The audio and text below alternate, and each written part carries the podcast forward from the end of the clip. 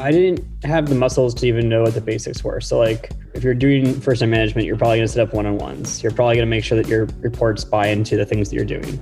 You're probably to make sure that you're empowering people in the right way, but also like keeping close if, if things aren't going well. None of those things were things that I knew how to do at that point. From 2003 Media, this is The Ones Who Succeed. I'm Campbell Barron. Welcome to the program.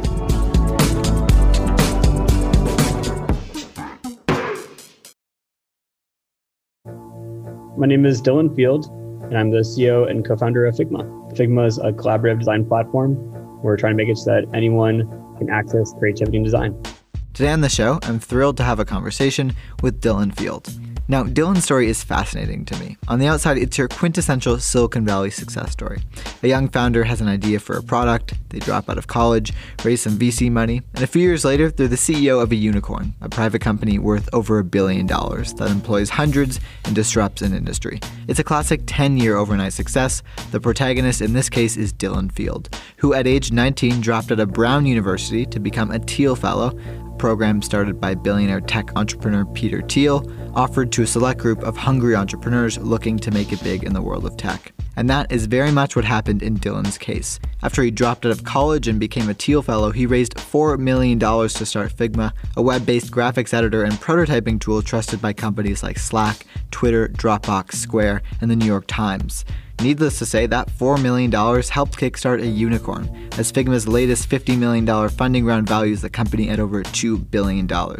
So, what can we learn from Dylan and his story? How does a 19 year old dropout go on to disrupt the collaborative design industry, all while building a unicorn in the process? That is what I wanted to find out. You don't want to miss this one. My conversation with Dylan Field starts now.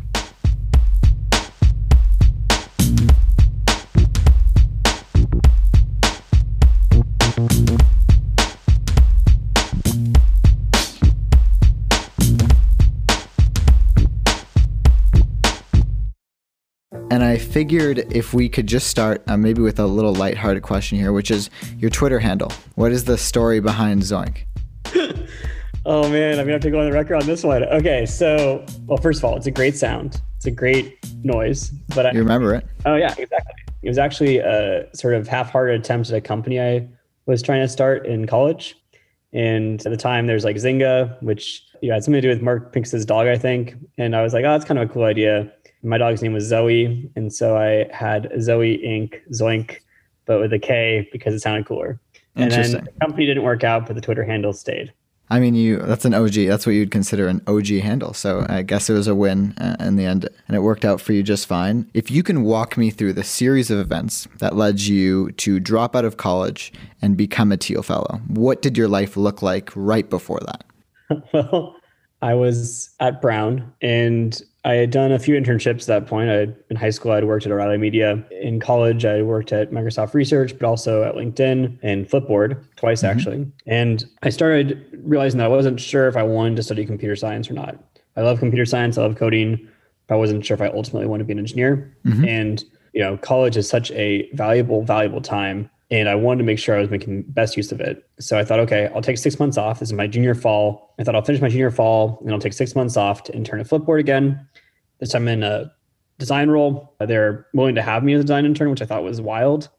And so I I went back, was about to go back to intern there. Before I did, I talked with my now co-founder Evan, who at the time was my TA and friend, and we started talking about would we ever start a company together, just kind of a, as like a fun dinner conversation. Mm-hmm. And Evan said, "Yeah, well, I'm I'm pretty interested in doing that someday because I just think that most jobs will be boring."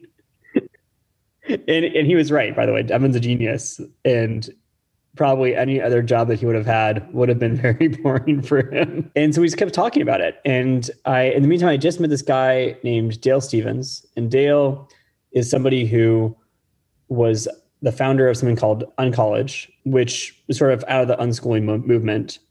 And he wrote a book on it and, you know, was trying to do like sort of a gap year program. And uh, Dale was in Providence for some reason. I don't remember why. Maybe it's a conference he was talking at. And Elizabeth Stark, who's now from Lightning Labs, but before then she was doing more law stuff, had introduced us saying, you guys should meet. And I met him for all of five to 10 minutes And we started texting after that because he had to go catch a plane. And then we started just texting all the time. Mm-hmm. And he's like, Dylan, you got to apply for the Thiel Fellowship. And I said, First of all, it sounds crazy. Second of all, I'm not even starting a company. But then I was like, well, maybe there's like a 1% chance I'll start a company. So, okay, fine, I'll apply. And I applied and I kept going through the rounds of the Thiel Fellowship interviews. And I just kept talking with Evan about what we would possibly work on. And meanwhile, we were starting to form our ideas. And so I think that we started to focus on what's the why now of what we're doing. And mm-hmm. We got really excited about a technology called WebGL, which is a way to use the GPU in your computer in the browser. Mm-hmm. And we thought with WebGL, you can remake and recreate any creative tool. And it's a question of like, well, what creative tool do we want to work on? Looked at 3D, looked at computational photography, looked at photo editing, and eventually got to interface design. So eventually got the Thiel Fellowship, but we already decided at that point we are going to start the company. That was now, you know, April, May, and I was very focused on I want to keep my commitment to Flipboard, finish my six months. Evan was graduating, and he had to uh, help his mom move. And so we finally got started on the company August 2012. That's fascinating because when I was originally doing the research, it, one of the questions I had was kind of which came first, the chicken or the egg, in the sense that, you know, did you start Figma before the Thiel Fellowship or did it happen after? It seemed like they were pretty much aligned uh, around the same period of time. It ended up a very good forcing function mm-hmm. of, I think it's like, there's very few things that will force you to kind of like iterate ideas every week. And it was a structured way for us to go intentionally make time for that exploration. Right. That's very interesting, right? Because if you look at kind of your story on the outside, it seems like it's just worked out and it's kind of this nice graph look going upwards, your hockey stick graph. But that's interesting that you kind of hacked on some other ideas before Figma and you didn't have your necessarily a plan uh, from day one exactly how, how life would unfold. So, how quickly in that Thiel Fellowship, I, I believe the program they give you around 100K, is it 120K?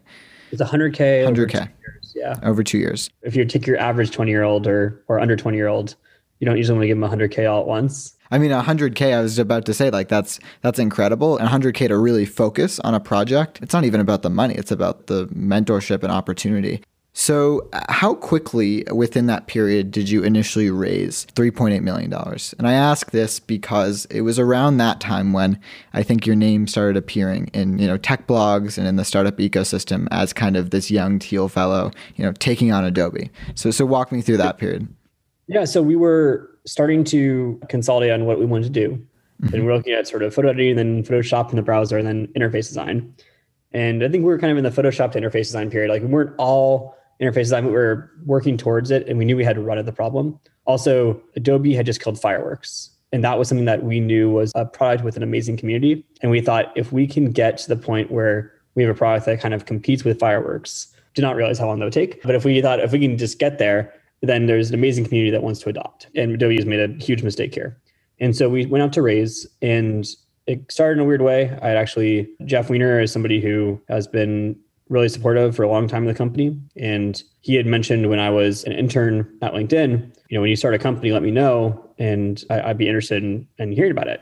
Mm-hmm. His version of the story is is much more compelling, but that's the one that I remember. And I emailed him maybe in February of, of 2013 and said, Hey, you know, I ended up dropping out and starting a company. Uh, let's get some time to catch you up. And maybe it's March, I'm not sure. But we caught up maybe a month later. It was like April or May. I showed him some of the stuff we had been working on, and he was just blown away. And he's like, "Dylan, I want to, I want to fund this. I'll do the whole round if you want." I'm like, "No, Jeff. Like, we should probably have some other people."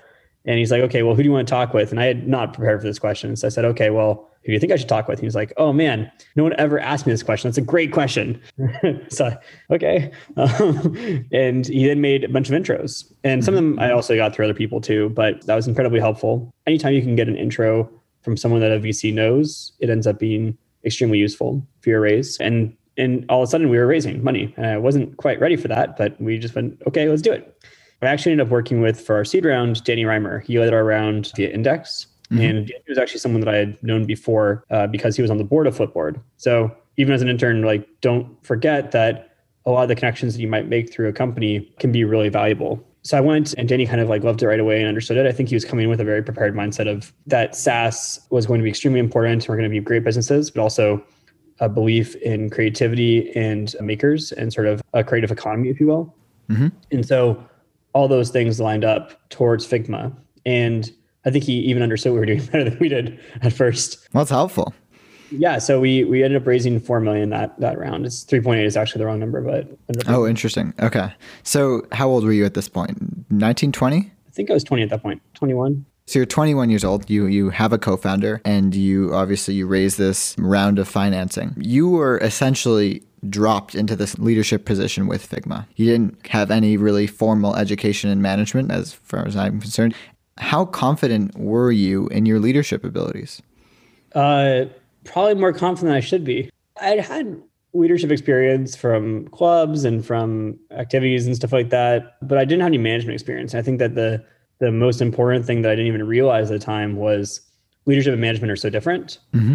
And the leadership part was not the the hard part for me at first. It became harder later on as we grew. But I think in a small team, it's like you're just kind of working with people that you know it's it's very collaborative, and it's not like you're getting in front of hundreds of people. You're, you're getting in front of like one or two or three people, mm-hmm. and you just have to. It's really, it's really more of an exercise in management in some ways, and I think that that was a skill that I had to gain in first. I didn't know what that meant even. Is there anything you particularly remember struggling with in or around this period of time? I didn't have the muscles to even know what the basics were. So, like, if you're doing first time management, you're probably going to set up one on ones. You're probably going to make sure that your reports buy into the things that you're doing.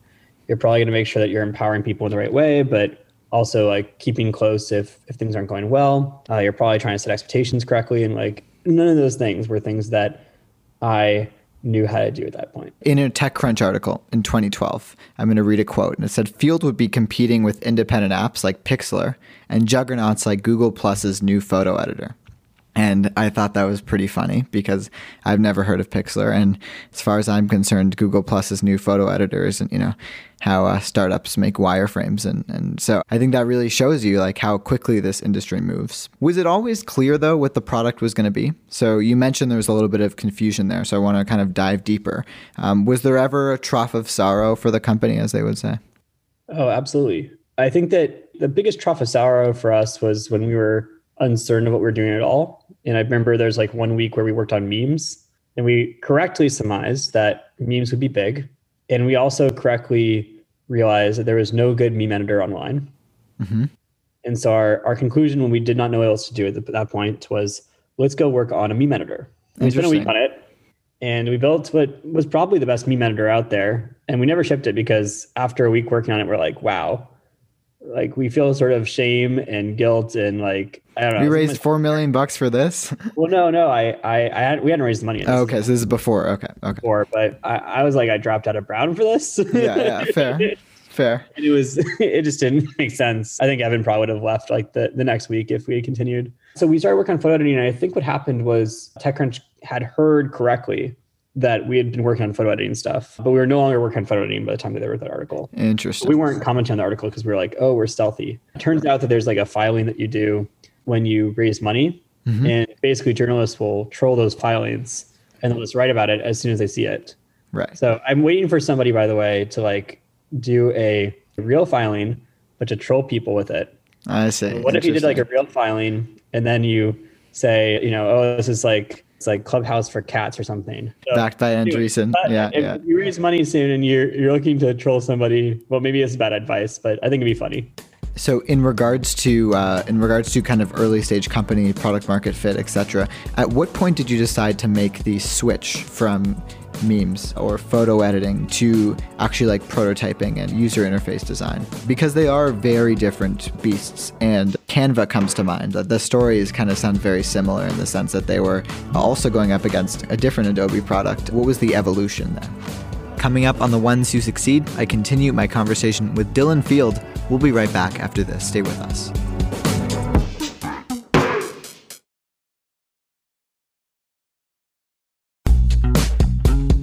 You're listening to The Ones Who Succeed. I'm Campbell Barron.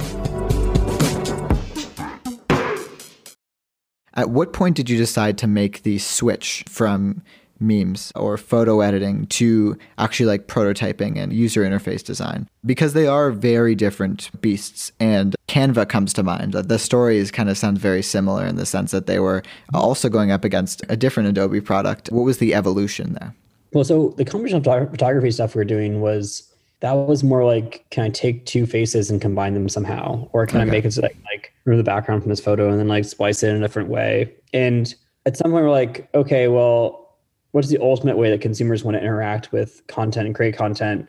Like it's pretty low brow, but memes. And so that's when we got to memes and we tried right. our thing for a week and you know, the dark days of Figma. And then um from there we thought, okay, let's let's go try to build a photo editing tool because we see a lot of people uh, starting to take photos.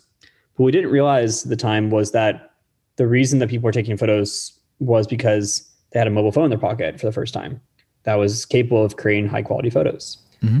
If you looked at the megapixels over time of mobile phones, they were going up, and there's sort of this concave up graph where over time phones are getting more powerful. Camera sales over time, those were starting to go down over time. And we realized that, wait a second, we're in the browser. Our entire right. differentiated advantage is being in the browser with WebGL. So it actually makes no sense to have a browser-based photo editor if you're taking photos on your phone. Mm-hmm. You'll want to have an editor on your phone. We looked at the landscape there and went, wow, this is already really saturated. It'll get even more saturated over time, but there's going to be a ton of different companies that are started that are these photo editing apps on mobile. And not only that, we could maybe try to do something where we like sync photos to a cloud service, but they're competing with, you know, Dropbox, we're competing with Google and we're also going to be competing with you know at the time there's companies like there's one called everpix which we really respected. And we thought this is not this just seems already like a bloody fight. Like we don't want to be in this one. Mm-hmm. and so uh, we thought okay well we still want to do creative stuff. We still want to work with webgl. Then we looked at can we build photoshop in the browser? And we thought okay well photoshop is not intuitive to people because it's actually trying to do a bunch of different use cases at once. Mm-hmm.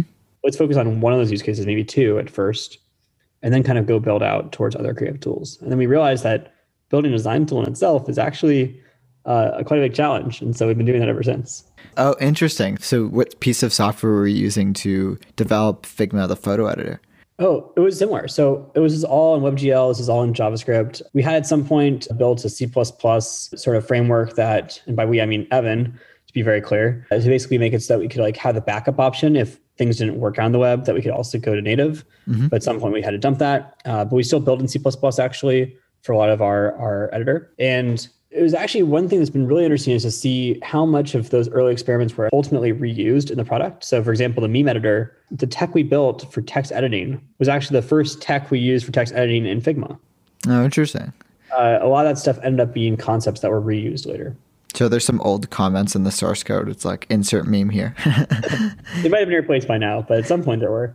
Figma's product was really, really well timed. Like if you go back to this period of time, 2012, web-based collaboration, SaaS, like you were surfing all these waves. My question is, how conscious of an effort was that? Were you aware that you were surfing all these waves, or was this just great timing? I think there was some awareness, but minimal, and definitely not like awareness to the point where you could create a thesis around it. So if you'd asked me at the time, is design important? I would be like, yes, obviously. If you'd asked me, should people be collaborating in the cloud? I was like, yeah, duh. Like I've used Google Docs all of high school. why wouldn't you want that? Google Wave was also really cool. I don't know why people didn't like that one. I was really into it, you know, and and should more people do design work? Yes, of course. It's like that's that's clearly how people will collaborate and communicate. And I think we thought these things were obvious and we didn't have the ability to maybe story tell about why they should be obvious to others. So other people would see what we're doing and go, okay, well, collaboration on the web with, you know, with with complex graphics, is that even possible in the browser? And we're like, well, yeah, we built it. But before, like, uh, people wouldn't believe me until I showed up and showed them what we had done. If I cold emailed people trying to get them to join Figma, they would just not reply. Or if I met with somebody, they would be in a state of disbelief and just kind of like looking at their watch until I opened up my laptop and showed them the actual product. You know, if I talked about real time collaboration, people would say, well, wait a second, designers don't want that. Like all designers want to work on their own. It's so funny. SaaS models, people would say, hey, Adobe tried that and it's not clear it's working for them. Uh, maybe it is, but the designers are not happy with it, which is true. And I think if you if you looked at like just SaaS overall, it was just starting, so it's very very early at that point. And then finally, the market for design, there's it wasn't clear that there were enough designers in the market, and the TAM was didn't seem big enough. And so a mm-hmm. lot of people that was the thing that that VCs actually struggled with the most was is there actually a business to build here? Is the market big enough? And we had no data. So we're like, yeah, we think so. um, but we were pretty bad at storytelling about all these different things, even though they seemed really obvious to us. Mm-hmm. So that's interesting. So you basically surf this this conjunction of waves all the way to now. I laugh. I think it's funny that people would all those what ifs have kind of turned out to, to be proven wrong. But you know, you are right. At the time, uh, did the web kind of had this slow reputation. You would need a powerful computer to run a powerful piece of software, like you know Photoshop or Premiere, what have you. So I think that's very interesting. Do you, in terms of now, the reason I asked that question is because it seems like Silicon Valley and tech in general kind of moves in waves. And mm-hmm. if you can time the wave right, you'll just have a better chance of survival. And oftentimes company building is about, you know, waiting to stay alive so you can time the wave right. Or unfortunately, if you're on the other end, then you you might be kind of brushed back out to sea if we stick with that analogy. How do you look at timing waves? If you were even starting today, like how would you analyze kind of waves that, that you might want to surf? I think that the interesting question is always why now? Right. So for us, that was WebGL and a lot of other things too, but WebGL was one of the big ones. And I think that if you're looking at that why now question today, it's the way I look for answers is what are the technologies that are are created now that weren't created before? What are the social trends that are happening mm-hmm. that that will actually change the world or change the way people interact? Are there changes in preferences that people have?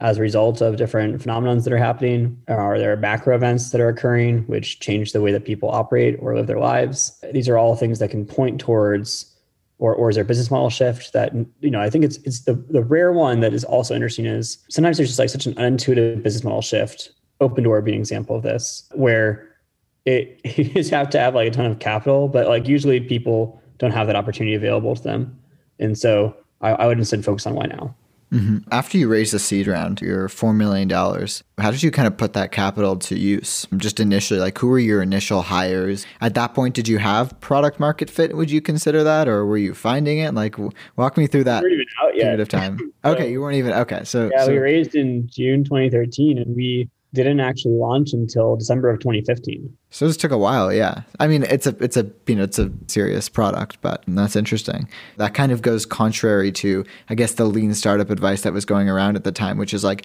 move fast, quickly, you know, iterate, like build a crappy product. Dylan, you shouldn't be proud of your first product. Like, wh- how did you kind of deflect that with the culture and just with investors, etc.? Uh, I mean, we we did talk to people, so it wasn't like we never followed any of the advice we put the product in front of people. We just didn't launch it. And the more we put it in front of people, the more we realize it is not ready yet. And there's a lot of things that are not great here.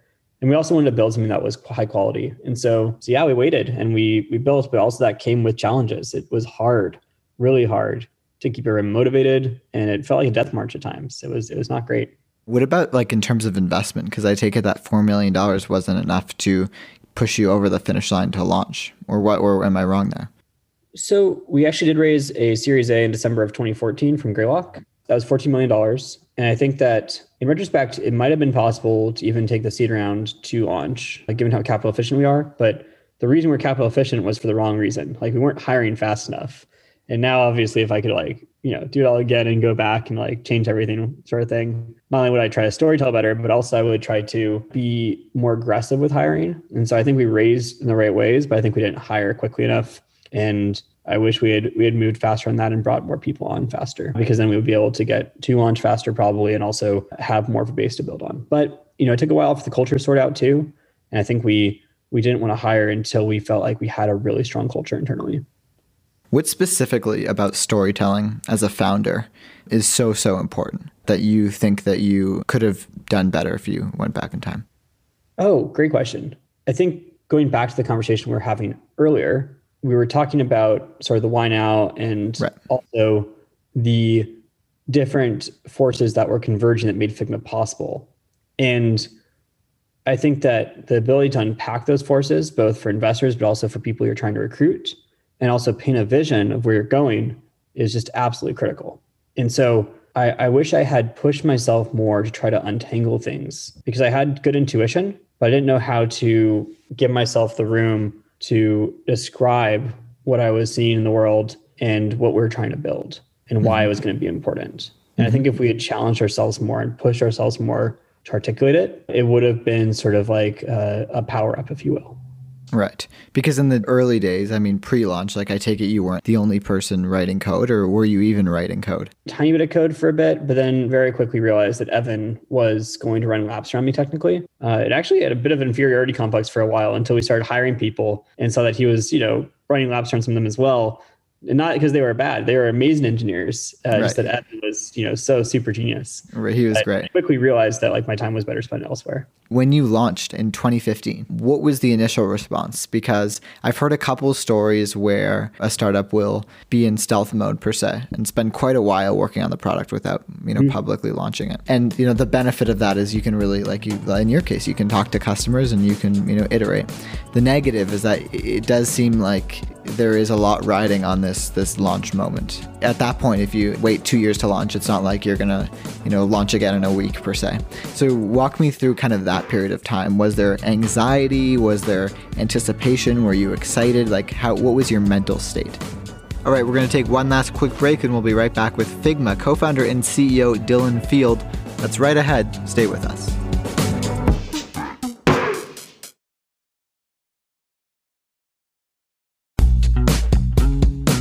This is the one to succeed. I'm Campbell Barron. There is a lot riding on this this launch moment. At that point, if you wait two years to launch, it's not like you're gonna you know launch again in a week per se. So walk me through kind of that period of time. Was there anxiety? Was there anticipation? Were you excited? Like how? What was your mental state? Uh, I was exhausted. I was very excited, and I was extremely, extremely nervous as well. And mm-hmm. the message that we had at launch was that design can be collaborative and that the web was going to be important for that. And yes, you need another design tool. And this is a point in time when, you know, for context, everyone was using Sketch. That was sort of the new thing. People were excited right. about it. And I think most designers didn't think that collaboration was a good thing. That hadn't happened culturally yet. And so we launched and the comments were very divisive. Some people were really excited, but a lot of people also said things like, if this is the future of designs, I'm changing careers. That literally, a comment on design about that. Or, um, you know, a, a camel is a, a, horse designed by committee was another one we got. So it was, but I, I, was kind of good because what I wanted to see was people having an opinion. Mm-hmm. And the thing I was worried about most was what if people are neutral? What if they're like, yeah, it's another design tool, whatever. If, so it's very divisive. Yeah, as long as you get like love and hate, uh, you're onto something. mm-hmm. Mm-hmm. Yeah, many people say that about really controversial ideas like Uber and Airbnb are two kind of talked about examples. Um, yep. That's interesting that the that the rules still apply to collaborative design tool because I wouldn't have anticipated that a collaborative design tool was very divisive. But you know, again, this is a, a 2015. You know, that feels to me, you know, recent, but it's it's a while ago. Like a lot can happen in you know six years. One of the core pieces that I kept coming up on when I was reading about Figma was that Figma is challenging Adobe. I've, I've seen Adobe mentioned in a lot of articles. And I think this is very interesting because in my mind, only in Silicon Valley could a you know 19 year old or 21 year old raise $4 million and go up against Adobe. On the outside, that looks very irrational. They have all these resources, but this seems like it's the standard, you know, innovator's dilemma. Today, Adobe is not your only competitor, but they are a competitor for sure. What was your thinking in regards to building the company and, and going up against Adobe? To what extent did you think about that? Uh, tremendously. I, I think that Adobe is an amazing corporation. They're the leaders of the creative space for the past few decades. But if you're like me, you believe that there should be multiple channels for creativity. And I, I, think that it's really important that more people have tools and those tools are accessible to people. And I think that Adobe traditionally did not know how to take things like Photoshop, which are famously obtuse and hard to use for beginners. Yeah, no, definitely.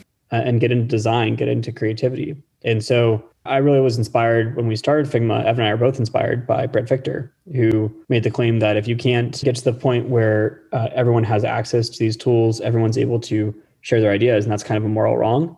And we believe that. And we thought, okay, let's figure out how to make these tools really intuitive and also bring more people into the process. And we just didn't see that happening. But said, yeah, of course, like we always assumed that Adobe would try to, once they realized this is important, they would try to do the same because you know, they really have been sort of uh, the leader of the space for quite a long time now. Mm-hmm. Um, and and there's a lot of smart people there. So yeah, we've been we've been watching for a while. So I want to I want to fast forward here, and I want to get to kind of more of the present day, which is I like to ask this question to entrepreneurs because it's so it's so different. All the answers are so different. What does a day in the life look like for you these days in 2021?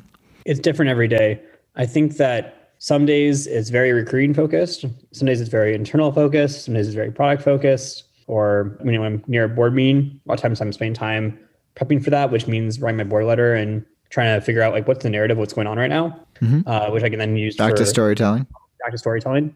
Sometimes if they were near a launch, like they might be more marketing focused. But yeah, I, I, get to kind of hop between these different areas and work on whatever needs me most at the moment, which is really fun.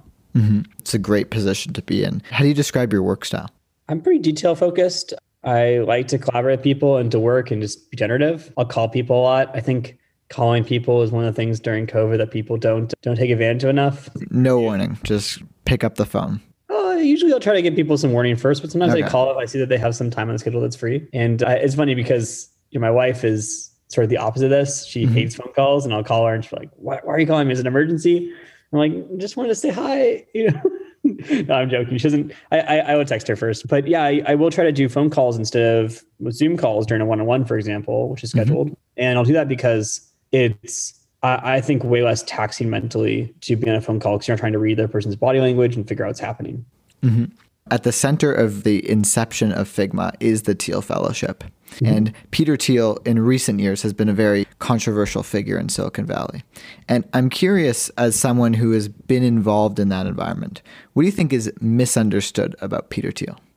Oh, I don't. I mean, I'm, I do not really know Peter Thiel very well. I've met him a few times, but I think that what's maybe misunderstood about the Thiel Fellowship is that yeah, that a whole experience. All, yeah, it's not all people that are these like alt right folks. It's actually I, I know very few Thiel fellows who kind of subscribe to those political views, and mm-hmm. people are kind of all over the political spectrum. And really, what's been created with the Thiel Fellowship is this environment where young people can go and you know, like I said, get 100k, get a community, and go build something amazing. And and I think that people have not fully realized in the popular narrative how much that's actually impacted our business and our culture worldwide. You know, I think that there is so much happening with the Thiel Fellowship. So much value has been created. I mean, two of the top five blockchains are, are Thiel Fellows, Polkadot and Ethereum. Yeah, like, it's crazy. Wild. Yeah. You know, it's it's there's there's several companies that are I, there's a, at least one public company. There'll be several soon, probably. And there's been venture capital firms created. People have done fundamental research that's been amazing and has really progressed their fields. It's just absolutely amazing to see the diversity of thought that has actually been created through the Thiel Fellowship. And I think that as a sort of commentary on college at the time, it was way ahead of its time in the conversation around student debt mm-hmm. and around whether or not people should go to college and open up the question, which is really what the Fellowship was designed to do, was put a lot of smart people in a position where they're not going to college and then they have these outsized results, perhaps that will help change the kind of cultural narrative there. And I think that the narrative is starting to change. I'm not sure it's because of the Thiel Fellowship. I think it's just because college is really fucking expensive. You don't want to go in debt for the rest of your life. But I'm I'm very happy to see that's happening and people are starting to realize they have options because it's ridiculous to have a culture where everyone has to go into debt and you know start their life that way. I, I think it's that's totally unethical. I think the fundamental idea here in regards to improving the education system should be that the idea that everyone should go to college and take on debt, I'm not a fan of. There should be an alternative route to the middle class without having to go to college. It's not realistic to think that everyone who doesn't go to college is just going to start the next Figma or even start a company. Like everyone in the world probably shouldn't start a company. They might not want to start a company. And so that shouldn't really be the only option. It's more about how do we have these alternative modes of education that, that don't require a, major debt load. There will be a lot of companies that are started that are not like the unicorn companies. There will be a bunch of digital companies, whether it's yeah. creating a podcast and, and actually building an audience and a lot of people subscribing to that audience or folks that are, are creating things or just like sort of a long tail of software that ends up serving sort of local communities or niche markets. There's so much to create around the world for that and the opportunity is immense. But as your to your point, there's a lot of other things people should do that could do to to gain entry and be able to like support themselves that that are not companies too. And so I'm also a really big fan of trade schools, and I think that uh, there's way too much stigma attached to these things too. That's one thing that I'm I'm sad about is that uh, there are these other options that are available that are not just like okay I'm finished high school I'm gonna you know a lot of people aren't self-directed when they finish high school they're trying to figure out what's next. Mm-hmm. It's good to have paths available, but not all paths should require a college degree. There are other ways to pursue this as well. All right. Well, I think that's a great way to wrap up here. Figma is a very collaborative tool, and I would imagine the culture is collaborative. And as a result, I'm curious what your thoughts are in regards to remote work. You're based in Silicon Valley in San Francisco. There is this talk about the future of cities. How do you look at this?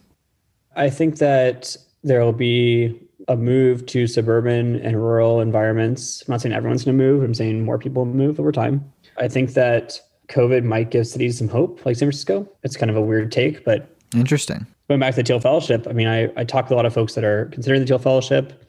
And one trend I saw pre COVID for the year or two prior was that people were no longer in San Francisco. They were wherever they were. And when I asked them why not San Francisco, they said, it looked to me like I was crazy. And they said, I can't afford it. Right. Uh, even if I got the Thiel Fellowship, I still can't afford it. Rents are too high. Mm-hmm. And rents are still pretty high, but they're not as high as they were. And so maybe there's a chance now uh, because of COVID and people moving and a suburban trend for young people to still congregate in cities and for these startup ecosystems to still create and exist. But I also think that funding becomes more distributed and people now realize they can fund folks wherever they are in the world. And so it's not just about like, are you in the city? Can I drive to you? People are comfortable now with the idea of I can fund people anywhere. And so mm-hmm. that will, that'll mix things up a bit, I think. Mm-hmm is Figma going to have a flex policy post COVID? Are you is everyone going to come back to the office? How do you look at that as a CEO? Yeah, if you Google future of work Figma, you'll see a whole blog post we did last summer about this. And you know, it was kind of early on this early because at that point we didn't have many examples of our peers what they're right. doing. But we had done a lot of work internally. I surveyed a bunch of people, and what I saw was that there were a lot of people that were starting to warm up to the idea of remote, but not everyone was there not everyone's going to be there. And so we ended up on a flexible policy that was hybrid. And so either you will designate yourself as I'm going to be with a hub or I'm going to be remote. If you're at a hub, then you're expected to come into the hub two days a week. Those are the same two days for everybody because you want to maximize serendipity and connection right. across the company. If you're remote, that's fine, but you will be pay localized. And that's been something that we've rolled out as a policy. I think in terms of long-term trends, I'm I suspect that more and more companies will go remote over time. I think hybrid is going to be really hard for Figma and for their companies. You know, we're going to have to work really t- hard to to make it work. But I think that you know we're not looking at being fully remote anytime soon. We're going to go back and try hybrid and see what we can do there and do our best. And then we're going to do that across the world too. We're going to have a bunch of different offices. So. Mm-hmm. Yeah, it seems that seems like the new mechanism that many tech companies are, are adopting. It will be interesting to see how it plays out. How do you look at your time at Figma? Is this your life's work? Is this one of many projects? Oh, I hope it's my life's work. I feel so lucky. I mean, it's just like the chance to make design accessible to everyone. It's such a meaningful project and it's such a, a meaningful thing to work on every day.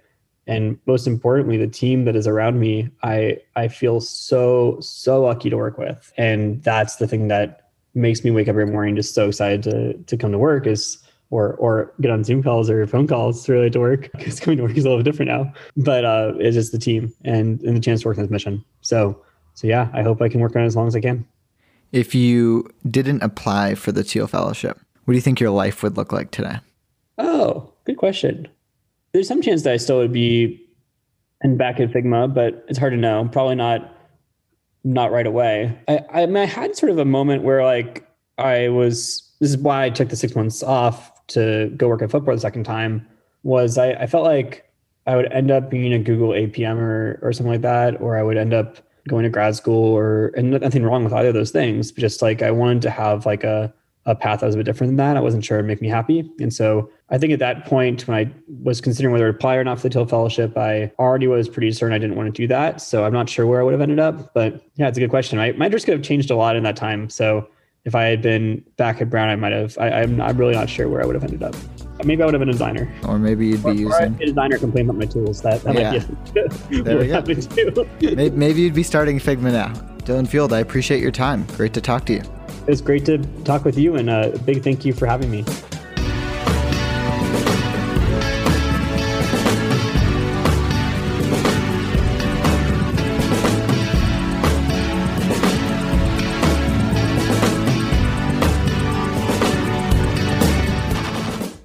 That's Dylan Field, one of the ones who succeed. Thanks for listening. If you enjoyed this show, it would be great if you could leave us a review on Apple Podcast. It really helps us out.